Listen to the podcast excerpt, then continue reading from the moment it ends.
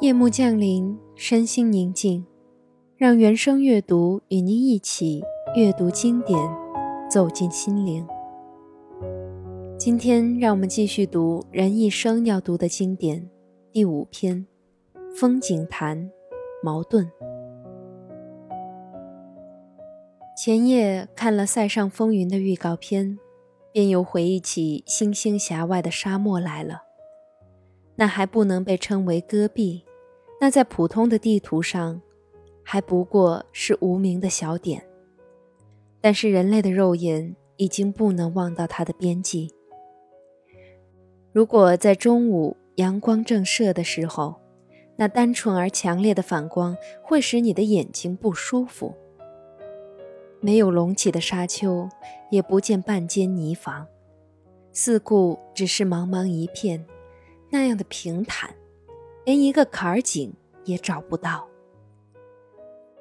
那样的纯然一色，即使偶尔有些驼马的枯骨，它那微小的白光，也早融入了周围的苍茫。又是那样的寂静，似乎只有热空气在做轰轰的活响。然而，你不能说，这里就没有风景。当地平线上出现第一个黑点，当更多的黑点成为线，成为对，而且当微风把铃铛的柔声，叮当，叮当，送到你的耳骨，而最后，当那些昂然高步的骆驼排成整齐的方阵，安详，然而坚定地愈行愈近。当骆驼队中领头驼所长的那一方长方形的猩红大旗耀入你眼帘，而且大小叮当的和谐的合奏充满了你的耳管，这时间，也许你不出声，但是你的心里会涌上了这样的感想的：多么庄严，多么妩媚呀！这里是大自然的最单调、最平板的一面，然而加上了人的活动，就完全改观。难道这不是风景吗？自然是伟大的，然而人类更伟大。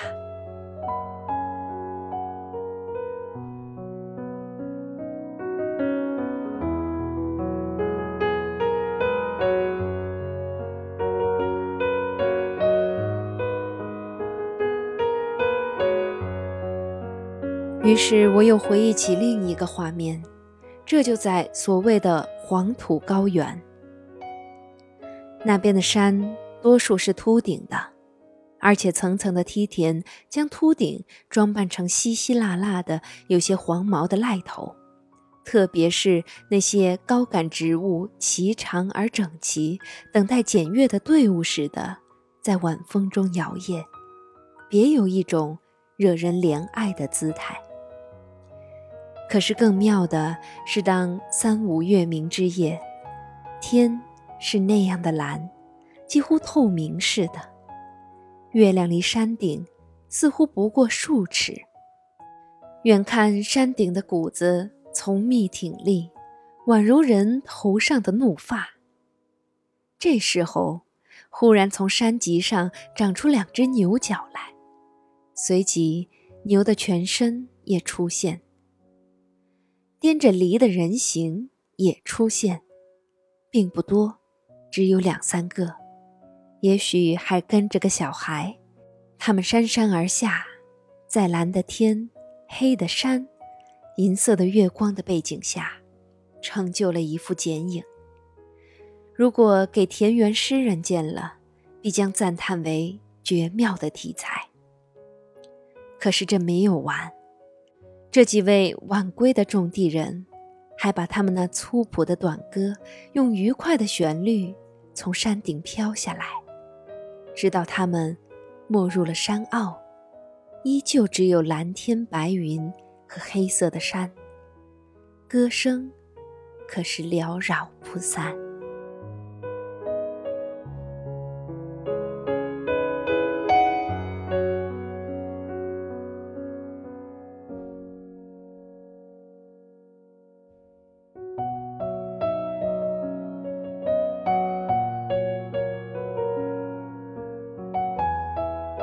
一个时间，另一个场面。夕阳在山，干澈的黄土正吐出了它一天内所吸收的热。河水汤汤急流，似乎能把浅浅河床中的鹅卵石都冲走了似的。这时候，沿河的山坳里有一队人，从生产归来，兴奋的谈话中，至少有七八种不同的方言。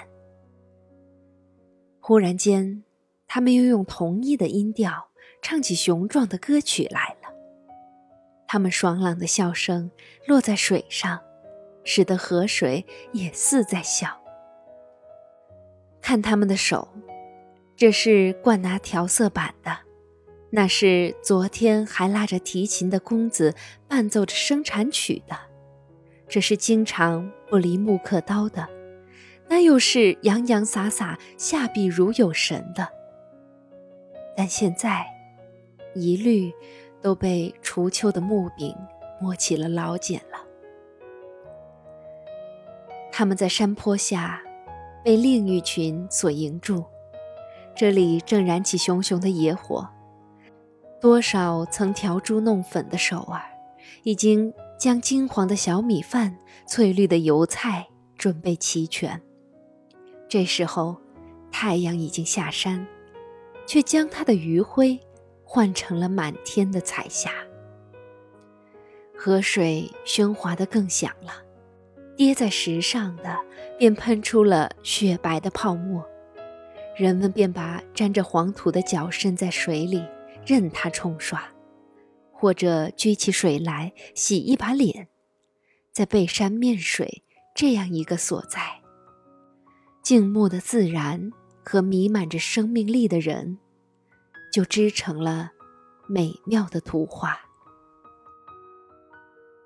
在这里，蓝天明月、秃顶的山、单调的黄土、浅濑的水，似乎都是最恰当不过的背景，无可更换。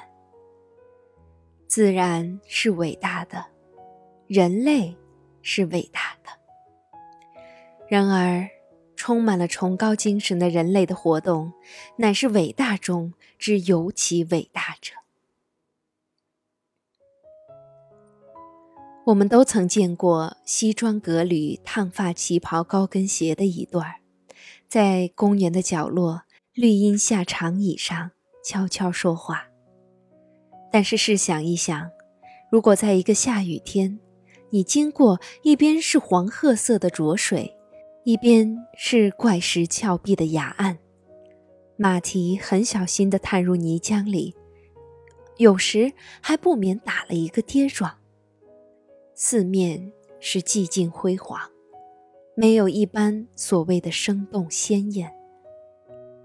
然而，你忽然抬头，看见高高的山壁上有几个天然的石洞，三层楼的亭子间似的，一对人儿。促膝而坐，仅凭剪发式样的不同，你便能辨认出一个是女的。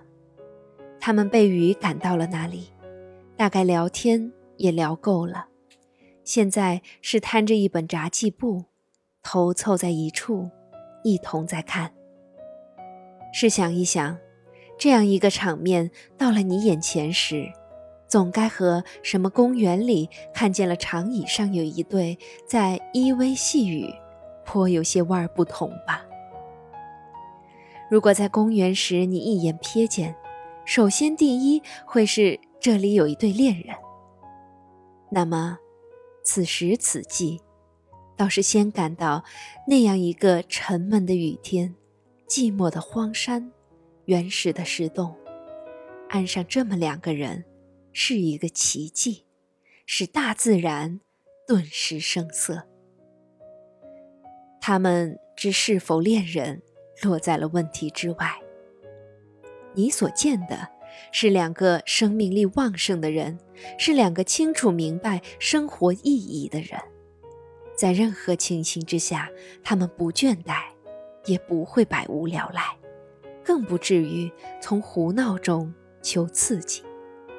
他们能够在任何情况之下，拿出他们那一套来，怡然自得。但是，什么能使他们这样呢？不过，仍旧回到风景吧，在这里，人依然是风景的构成者。没有了人，还有什么可以称道的？再者，如果不是对生活极其充满的人作为这里的主宰，那又有什么值得怀念？